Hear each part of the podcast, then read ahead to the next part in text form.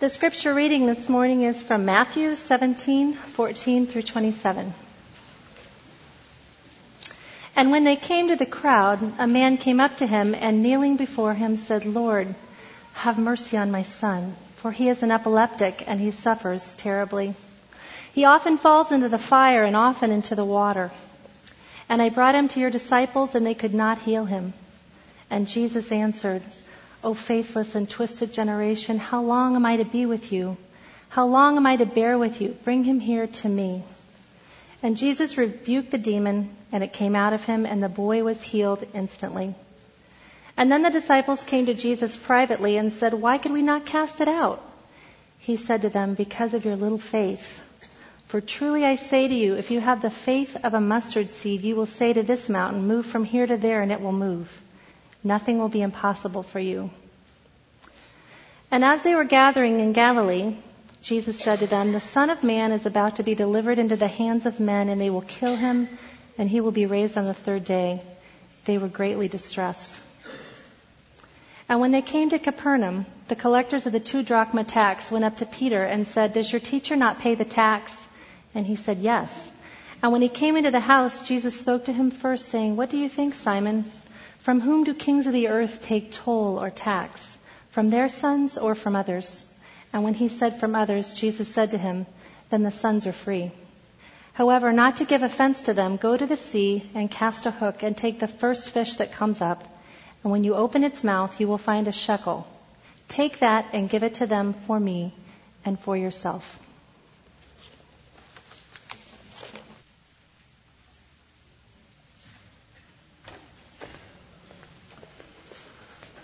Thank you, Susan. So when you came in this morning, no doubt you noticed a very large crane in the middle of our construction site. Uh, Lord willing, and if everything goes well this week, by the time you come back next week, you will see the exterior walls of the sanctuary emerge out of the uh, dirt that's there and it's going to be an exciting uh, week and a half here from a construction standpoint. So thanks for your patience with um, the parking lot and uh, doing what you can. I just want to remind you that as we move into this fall season, there's a couple things we still need you to do. We still need you to come early. Now you come to the 940 service, that's great. If you can come to the 8 o'clock service and be more spiritual than everyone else, we'd love to have you come. So um, that, that's a great service. Uh, it, it's, it's alive, it's vibrant, not anything different than this. Um, if you can do that, that'd be wonderful. If you can't, we understand. But if you can, that would be helpful. The other thing is sit close. We still have um, need for more space. We had 350 people in worship two last week.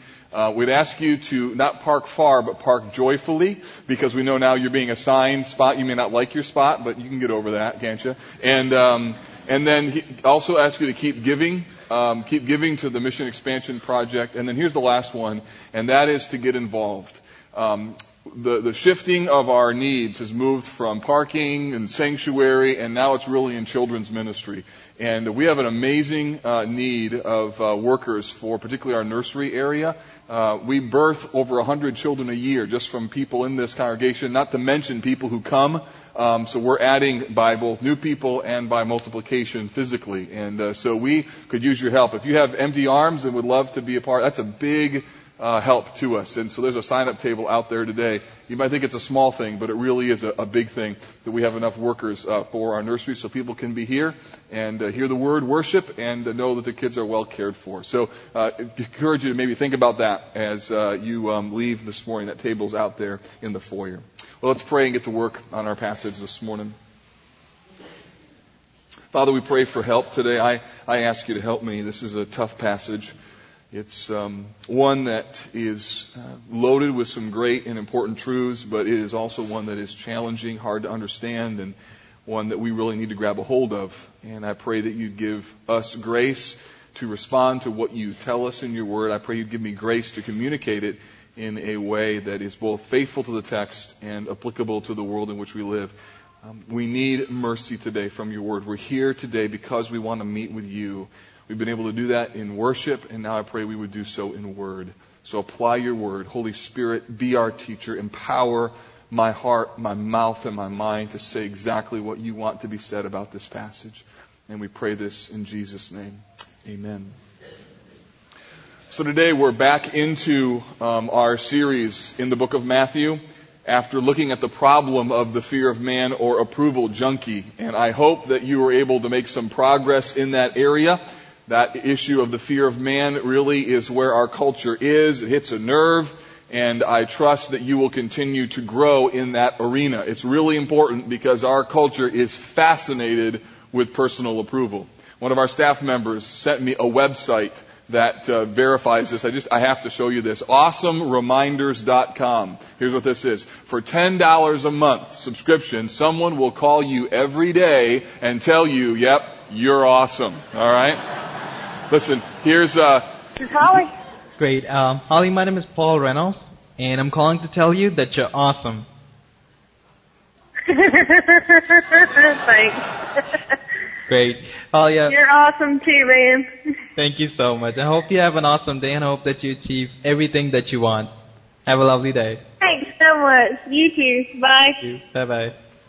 So 10 bucks a month for your friend or for yourself, or your wife, or your husband, you can have someone call you every day and tell you, you are awesome. Listen, that's how desperate our culture is. That, that's how desperate we are to try and, uh, figure out this approval thing. And I just want to encourage you that the whole issue of um, dealing with the fear of man doesn't end this Sunday. Rather, I want you to see there's a connection between everything that we do on Sunday, building a biblical framework of your thinking, helping your mind and heart know how to handle the issues that we face every single day. So every Sunday is a process of helping you to try and think biblically about all of life, including issues like the fear of man. So I hope that you see today even the connection between what we learn about today and even last week. There's not a hard stop between these, rather they just kind of flow into one another. Today we're uh, wrapping up this um, series on um, the subject of um, Christ being an enigma, and uh, this is the last of uh, 13 messages on this subject. Next week we're going to jump into a new series that gets more practical in regards to issues like humility, forgiveness, church discipline, divorce, um, personal greatness. That'll take us um, about seven weeks to walk through chapters 18 through 20. And I just want to kind of reset where we've been in this series called Enigma and these chapters of um, Matthew 13 through 17. Just to give you kind of a big picture review, we looked at the point of parables in chapter 13, and then we saw a number of parables like the parable of the sower, weeds, leaven, hidden treasure, pearl of great price. We saw how Jesus was rejected.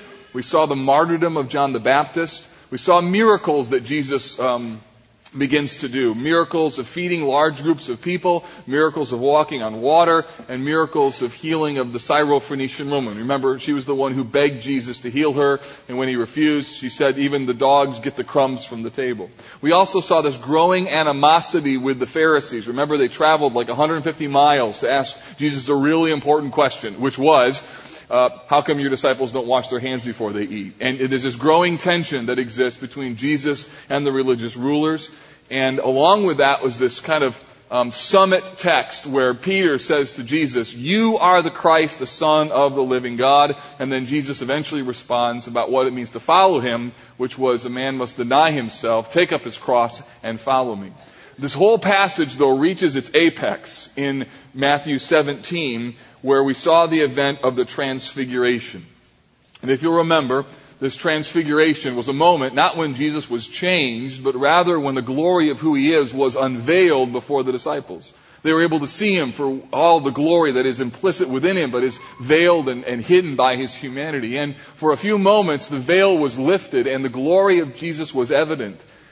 During that moment, Moses and Elijah showed up and God himself spoke. God the Father spoke one of only two times that he says these very words and speaks in this way. First being his baptism, second being this transfiguration where God says, this is my beloved son with whom I am well pleased. Listen to him.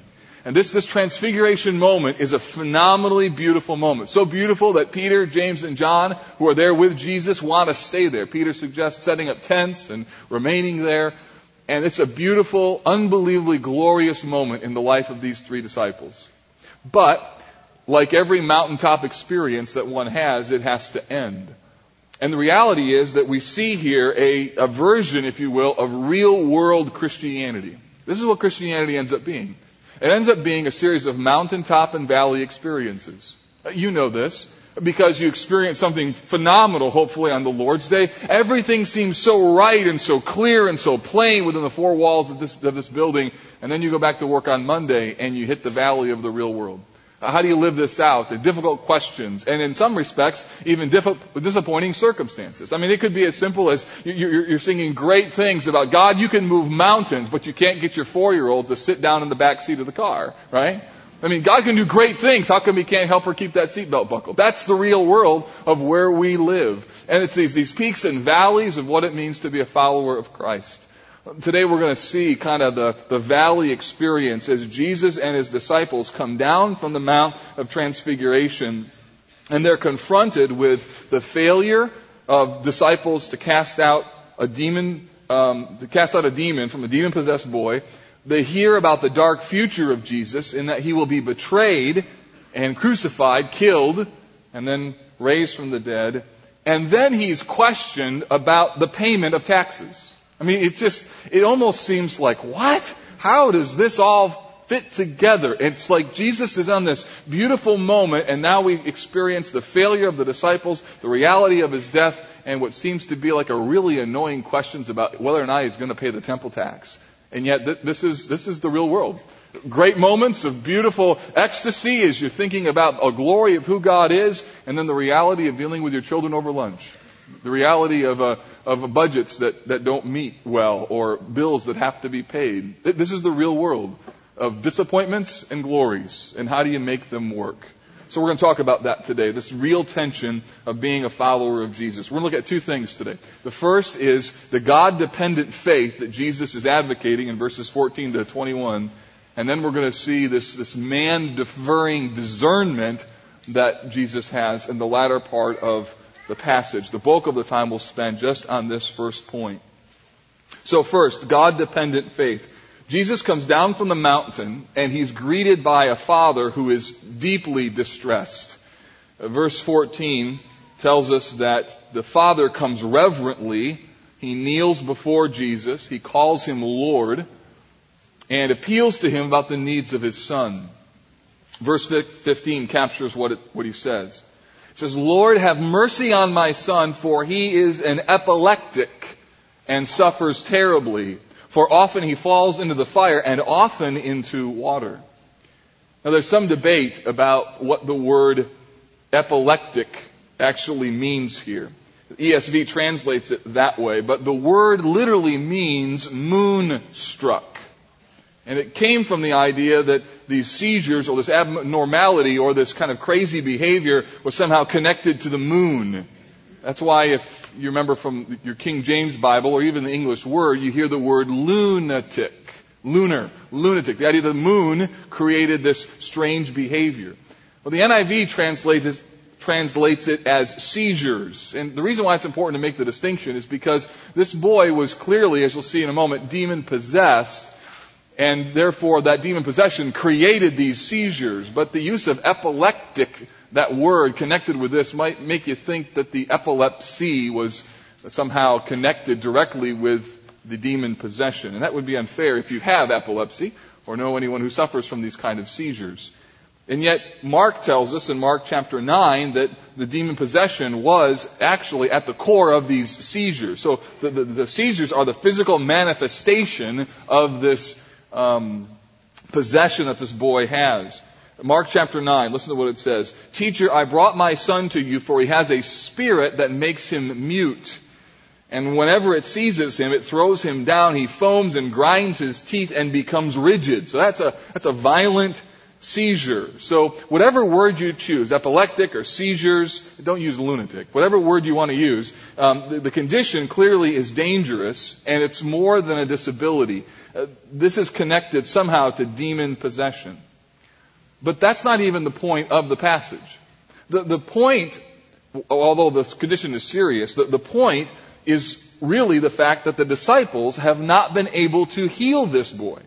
The disciples have not been able to cast this demon out. Mark 9, a parallel passage to this one, tells us that when Jesus came upon this scene, the disciples were arguing with the scribes. Presumably, they were arguing with the scribes about why they couldn't cast the demon out. maybe they were kind of in the face of the disciples saying, how, come we can't do it? And the disciples were, we don't know. And, and Jesus comes on this scene and it would have been an embarrassing moment for the disciples because Jesus had already given them authority to heal diseases. In, in, Matthew chapter 10, he told them to go to heal diseases, cast out demons, and exercise authority over unclean spirits. Jesus had given them that authority. In fact, they were quite successful at it. Luke 10 tells us that the disciples came back after doing this and were just filled with joy, telling Jesus, even the demons are responsive to our, to your name. To which Jesus says, don't rejoice that you're able to cast out demons, but rather rejoice that your names are written in the book of heaven. So there, there is this sense where the disciples are excited because of this newfound power, and no doubt you can imagine the thrilling moments of ministry success as they're able to confront darkness face to face, say a word, and someone would be healed. So the situation is disappointing for everyone. It's disappointing for the Father, disappointing for the disciples, and it's also disappointing for Jesus. And we pick up on this in verse 17. His response is fairly instructive about what's going on inside of his heart as he sees this situation. Jesus says this, Oh, faithless and twisted generation, how long am I to be with you? How long am I to bear with you? Bring him, bring the child to me. Jesus sounds a bit discouraged, sounds weary, sounds burdened. Frederick Bruner in his commentary on this passage says, at the top of the mountain, Jesus shone and glowed. At the bottom of the mountain, he moaned and groaned. And he did. And probably for good reason. Jesus is feeling here the press, if you will, of the humanity, the press of a fallen world, the press of the disappointment that he feels in his disciples' shallow understanding of both who he is and even who they are. This, this little section here in um, verse 17, a couple things to note. First is that Jesus is expressing the honest tension that he feels between his mission and the spiritual shallowness of his followers. He's, he's pressed by the broken world that he lives in and really even the broken and sometimes very skewed understanding that his disciples have about how they're going to function in ministry. And that's why he says, how long must I bear with you? Jesus coming to earth was not a, um, a wonderful experience for him, but one that was constantly filled with sorrow and difficulty, which is why he's described as a man of sorrows and acquainted with grief. He sees the brokenness, the out of stepness of the world. Secondly, he identifies this generation as twisted. He says, Oh, this faithless and twisted generation. Other translations render it perverse. It, it means that one's um, mental um, framework is out of balance. It, it's, it's not as it should be. That the plumb line of God's will doesn't fit with the understanding of people in culture. In other words, Jesus looks at this generation and says things are just broken. Just, this isn't the way things are supposed to be. And even looks at the disciples and realizes how much they, more they could be for God's glory, but how far they have yet to go. But the most important word is the word faithless. It's the very first thing that he says, and it's most important. He, he says, Oh, faithless and twisted generation. Faithlessness means that there's a, an underdeveloped trust, that they were lacking the faith through which God loved to work. This is by far the most important point, and it identifies for us that something malfunctioned with the disciples, such that Jesus would say, Oh, this faithless and twisted generation. Now, what's remarkable is the uncured boy is still there, and verse 18 tells us that Jesus quickly and easily healed the boy. It says Jesus rebuked him, and the demon came out of him, and the boy was healed instantly. I mean, it's remarkable. The disciples tried and tried and tried, and they couldn't heal him, and Jesus just spoke the word and instantly. So the contrast is also something to note between the disciples' failure and Jesus' utter success. Well, of course, now the disciples are curious. They, they couldn't do it and Jesus could instantly, and so they wanted to know what did we miss? What happened here? How did this thing go so far south? So they ask him in verse 19, and Jesus gives them a straight answer in verse 20. Here's what he says. Because of your little faith. That's his answer. So why did things malfunction? Answer, because of your little faith. Little in the sense of that your, your faith has malfunctioned. And then he says this, For truly I say to you, if you have faith like a grain of mustard seed, you will say to this mountain, move from here, and it will move, and nothing will be impossible for you. Now come on, if you look at that passage, that, has got to create a, a bazillion questions in your mind. Right? And that, that passage creates a real challenging problem. For instance, if you take this passage ultimately literally, well, in, in one case that'd be good news for me, because uh, I have five and a half tons of gravel on my driveway right now that I'm using for a project in my backyard. And if I took this verse literally, that would be awesome because I could go up to this five and a half tons of gravel and say, move to the backyard. And all the stones start floating and go in their place. That'd be beautiful if that's how you take it. But the reality is there's also another challenge and it's far more personal. For instance, a, um, a young girl who was in the youth ministry that I interned in, she was a quadriplegic. And somebody got in her head and told her, if you just had enough faith, you could get up from that chair and walk. And for years, she wrestled with what's wrong with me and my faith that I don't have enough faith to believe that I could walk so I could just stand up and God would instantly heal me if I just had enough faith. So you realize that this passage has some ditches on either side and is a challenging text that we've got to kind of wrestle with. So let me try and help you understand what's going on here. First, you need to see that Jesus is speaking in metaphor and hyperbole. The metaphor is the grain of a mustard seed. The hyperbole is say to this mountain, this, this mountain move. He indicates that a small amount of faith, the size of a grain of mustard seed, so a, a, small amount of faith could be powerful enough to move a mountain. So that, that metaphor relates to the um, grain of a mustard seed. The hyperbole relates to the fact that Jesus says you can move a mountain. And then he says, nothing will be impossible for you. So since there's a metaphor and a hyperbole, then we have to take this other phrase, nothing will be impossible for you, also as a statement of hyperbole. Jesus isn't saying that there's absolutely nothing that's going to be impossible for you. He's rather trying to make the important point, the fact that the disciples' faith is so weak that if they had a little bit of faith, that therefore God would be able to do great and amazing things through them. The reason this is important is because this verse is not a blank faith check for the disciples to get anything they want. God, I believe you and pray for a million dollars. And yet if you watched Christian television, so-called Christian television, you'd hear things like name it, claim it sorts of claims or just believe this in order for that to happen. And this kind of verse just put all underneath this kind of faith dynamic, which creates a lot of problems, is exegetically off, and also leads people to hopelessness and question if God is even really alive and well. So we gotta be careful. So, so what exactly is he saying? If that's not what he's saying, what exactly is he saying? Well, I think part of the key to understanding this passage is found in a footnote in your Bible and Mark chapter 9. If you look carefully, you'll notice that there's no verse 21 in your Bible.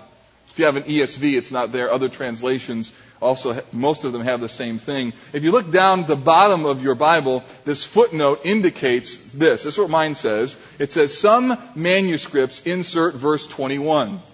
Now what's going on here? For those of you not familiar with biblical criticism or even how your Bible came to you, this Bible that you hold is the inspired Word of God. It is the collection of various manuscripts throughout church history that give us the inerrant Word of God we don't have the actual manuscripts, but we have copies of them. And over time, for various reasons, some of those copies have various things that are called a textual variant, which means um, somebody copied it wrong, or they added maybe a quotation in there um, that wasn't a part of the um, scribal tradition. In, in many cases, when this happened, it often happens because the scribe wanted to explain what something meant, and rather than putting it as a footnote, he just included it in the translation. Or maybe he thought of another passage that he had heard before, and as he copied it, he just simply added it. So here's what verse 21 with the other manuscript says, but this kind never comes out except by prayer and fasting. So two things to note here. First, probably that this scribe in the other manuscripts um, added this to try and explain what's going on, and for good reason, although it wasn't what Matthew said, because of what Mark chapter 9 records. Now here's where the key. The key is found in verse 23 and 28 of Mark 9. Verse 23, Mark 9. And Jesus said to him, he's speaking to the Father, again, this is Mark's account of the situation, regarding him healing his son. He says, If you can, all things are possible for one who believes. Get that word, believes. Immediately, the father of the child cried out and said, I love this, I believe. Help my unbelief. This is such a hopeful verse. The reason it's hopeful, friends, is because when Jesus talks about the grain of mustard, or a, a, faith that's the size of a grain of mustard, what he's talking about here is the kind of belief that's infantile, but yet it is there. So he's talking about not this person who has incredible, never doubting, full of confidence faith. No, he's talking about the person who in honesty of their soul says, God, I believe, but help my unbelief. So belief is part of it. Now go on to verse 28 of Mark chapter 9. It says, And when he had entered the house, his disciples asked him privately, Why could we not cast it out? And he said to them, This kind cannot be driven out by anything but prayer. So belief and prayer. When you read these passages together, you begin to see these two things emerge. And now you know why that scribe would have maybe added this in to try and help people under, explain or understand what Jesus is saying here about nothing will be impossible for you. What he's saying is that the faith that Jesus is talking about in Matthew 17 is connected to belief and prayer. In other words, the problem with the disciples' inability to heal this boy has something to do with their lack of believing prayer. Jesus said, this kind doesn't come out except by prayer. It seems that the malfunction of ministry came about because of a malfunction of belief a malfunction of prayer combined in the combination of this malfunction of faith. And that is why Jesus moans and groans. That's why he calls this generation faithless and perverse. Why he calls them twisted. Because apparently they were not trusting in God like before. And Jesus uses this example to drive home the importance of God dependent faith, God dependent belief, and God dependent prayer. Now we don't know all of what happened in the context of this story, but I can imagine what took place. And, and that would be what happens all the time in the context of ministry. You, you do something, and God seems to bless it. You do something, and it seems as though the Holy Spirit blows on it. And then before you know it, you got a program, you got a book, you got a system, and you're starting to move your way along, and all of a sudden you realize, you know what, I don't need God for this anymore. Or the reality is you live like that practically. You go into your Sunday school class, and I got this, God. I've taught this lesson over and over. I got this sermon. I got this ministry. I got this music. I got it. I got it. You don't need to worry about this. I got it. And what God over time does is diminishes the return of His people in order to remind them when you think you've got it, you don't got it. And that dependency is the essence of discipleship. That the more you grow in Christ, the more dependent you are on God, not less. The more you know about the scriptures, the more you know you need Him. So be warned, church, if in your understanding of the scriptures you find yourself to be more self-confident, self-assured, and filled with the knowledge of really who you are and what you know. The more you know about Christ, the more you should know how much you need Him, not less. Well, let me state it positively. Nothing is impossible for God. Nothing. Do you believe that? Whoa. Do you believe that? If you believe this, then pray like it. See, the reality is what happens is we know this intellectually, but we don't live like this. We don't pray like this. We don't believe like this.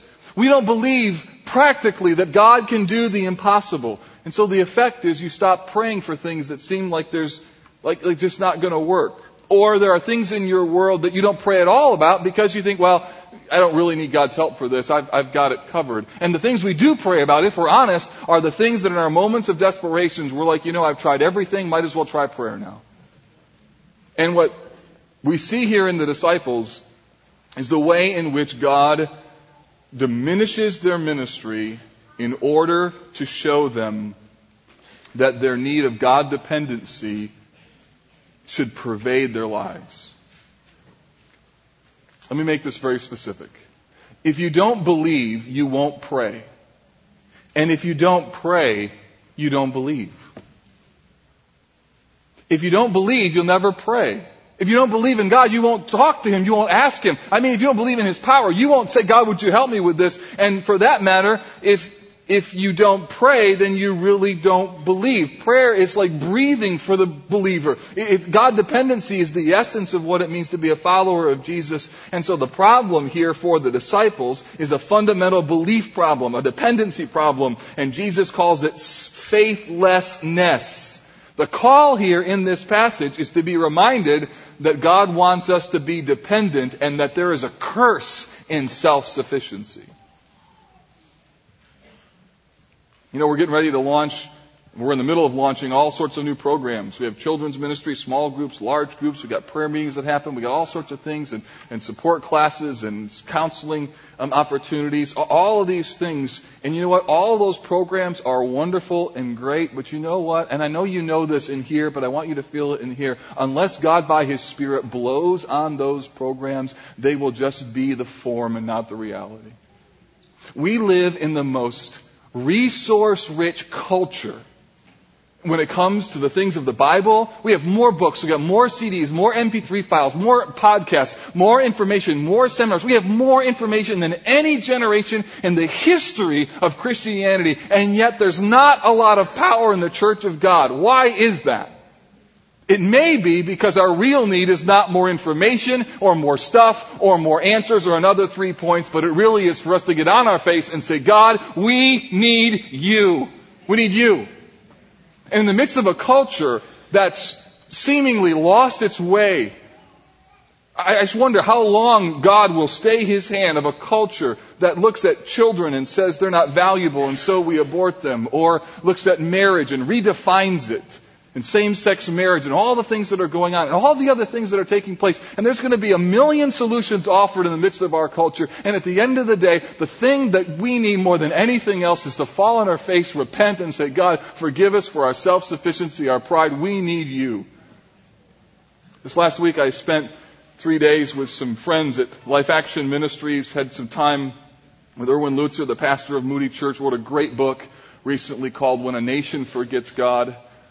And I was just struck and reminded again that at the end of the day, at the end of the day, what the Church of Jesus Christ needs, for that matter, what the world needs, is, an, a God sent, Spirit empowered, Jesus exalting awakening where we say, God, we are desperate and we need you. And by the way, that's the goal. So if God has to use the tanking of an economy, he has, he has, to use the persecution of believers, remember our goal is not a safe, happy life. Our goal is the exaltation of Christ, even if that costs us our lives. That's the goal. So the disciples, they were given a charge, go and cast these demons out. And they couldn't do it. They were called to act in faith. And Jesus says a small amount of true belief in the great power of God would be unleashed. Now, let me just give you a few things here to think about. When we talk about living by faith, some lessons that relate to this, I just want to give you, these are five quick things. First, it's this. When we talk about this, this nothing is impossible, you have to know God's commands from His Word or your faith will be baseless. Please, enough of this, I have faith because God's told me. You have faith because God's told you here. So unless your faith is in this word, unless you know this word, your faith will be baseless and at times, frankly, silly. So please don't be a silly Christian who goes around telling people what God told you. If it doesn't fit with the inspired text, that could have been just your emotions or the burrito you had at lunch. So be careful.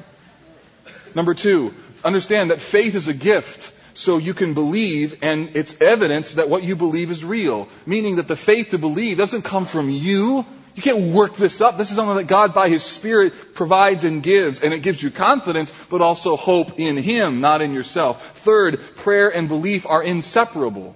Like lungs to the body and air.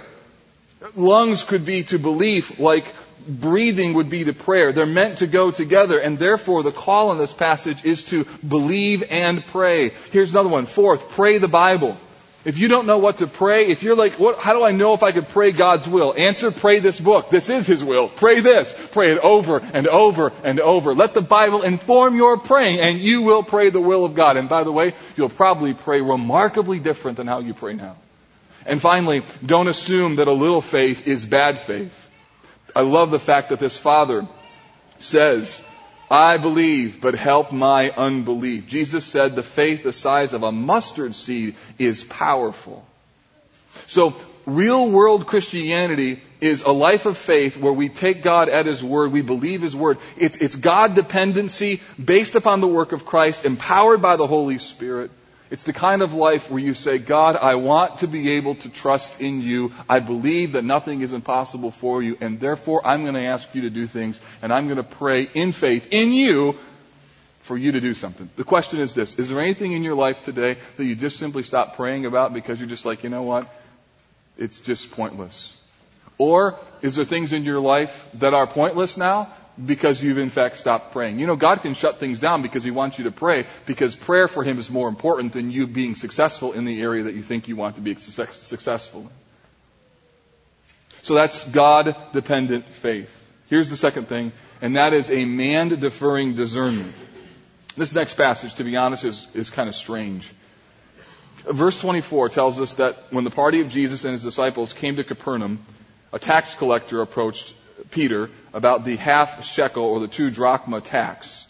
Now this tax was the temple tax, and it was an obligatory com- com- contribution that each Jewish male paid during the time of the Passover. It comes from Exodus 31, or Exodus 30, rather, where the Israelites, when they came out of Egypt, God required of them that they pay a ransom for their lives. And that ransom was used to fund the construction of the, the, the tabernacle, or rather, the supporting of the tabernacle.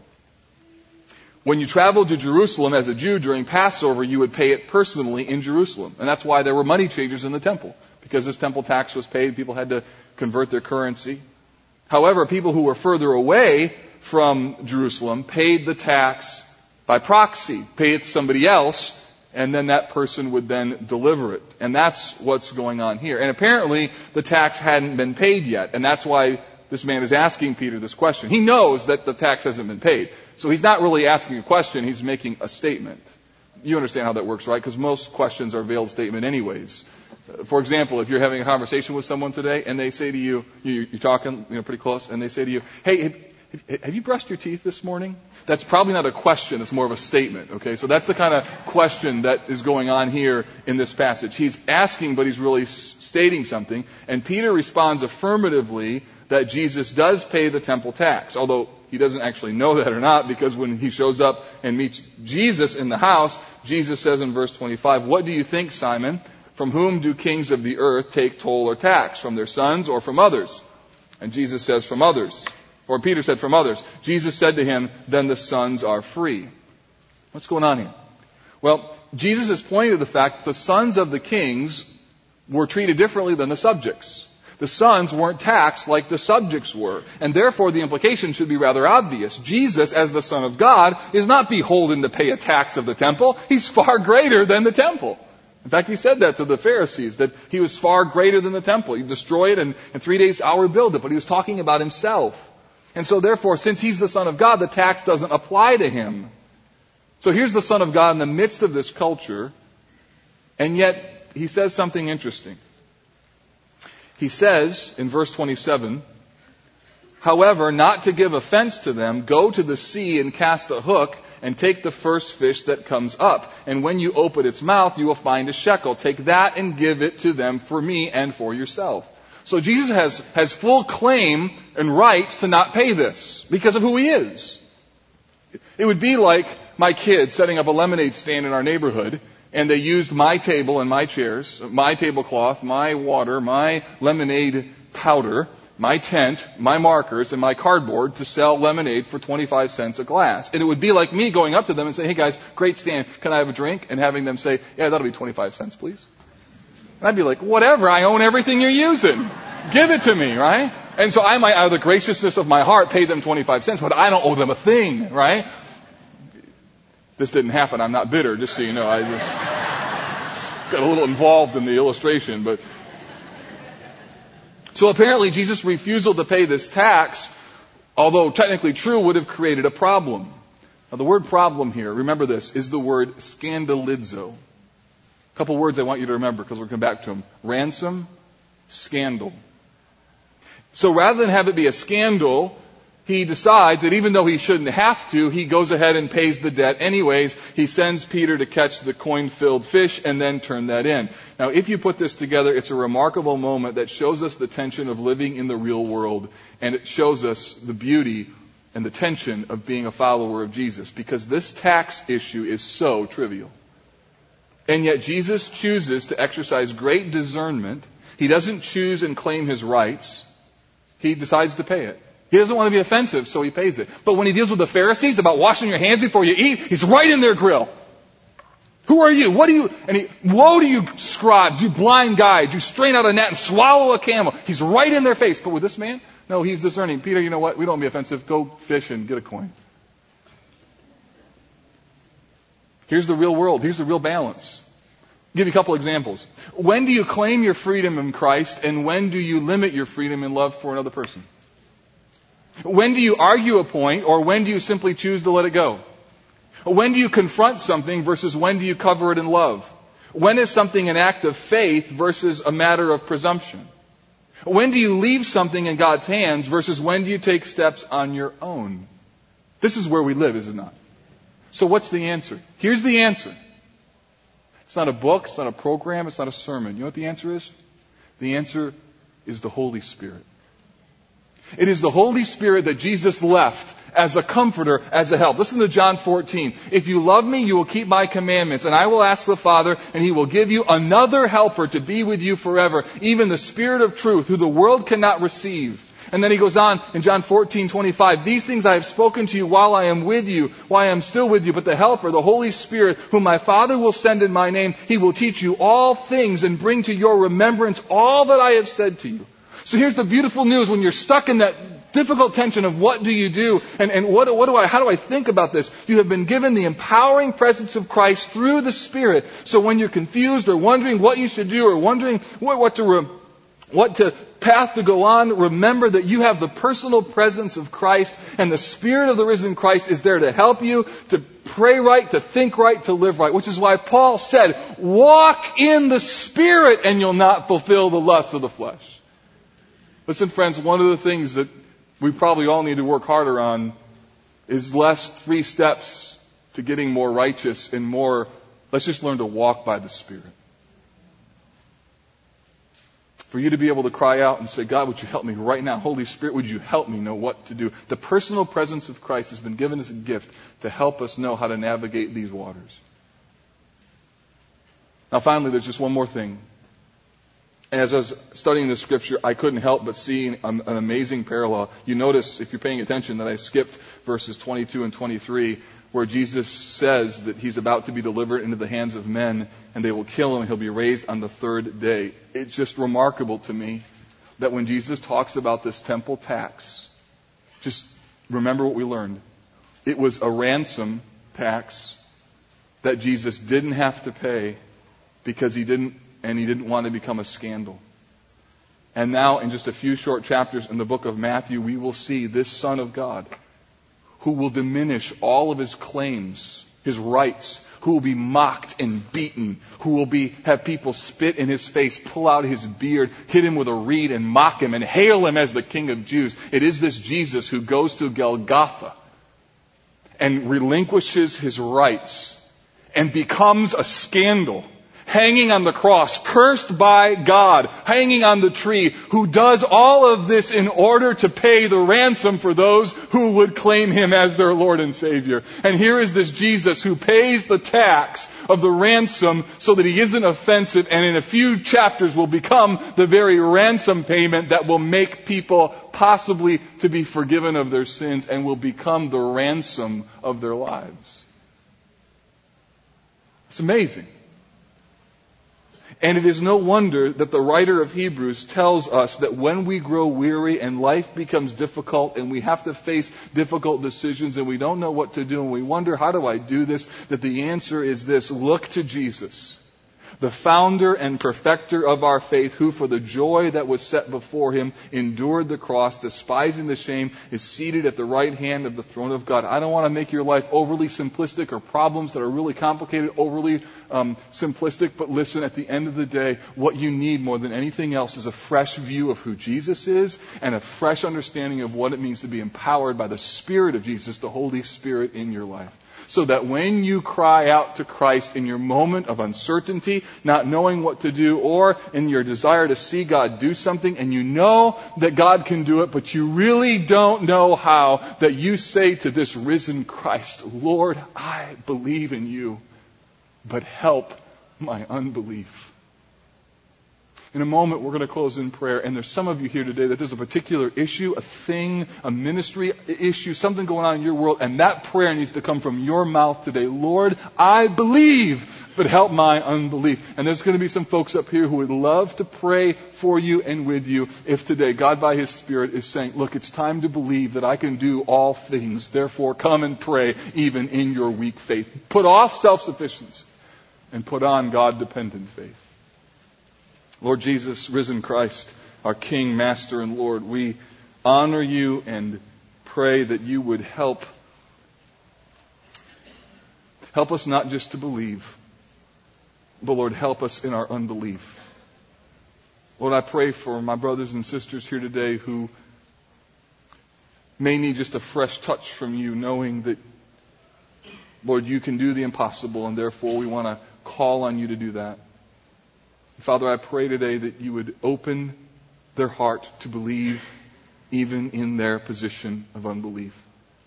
And Lord, for those who may hear this message, maybe in worship too, maybe in the sanctuary, maybe on a podcast, that Lord, maybe by understanding this Christ who is the ransom and yielded his own rights so that we could be forgiven, that Lord, you might open their eyes for them to see this Christ and run to him who paid the ransom for their soul. So, Lord Jesus, thank you that we can look to you as the author and perfecter, the founder of our faith. And we pray this in Jesus' name. Amen. Hey, our counselors, our prayer team was here and in worship too. If you need someone to pray with you, they're there, okay? God bless you. I love you, College Park.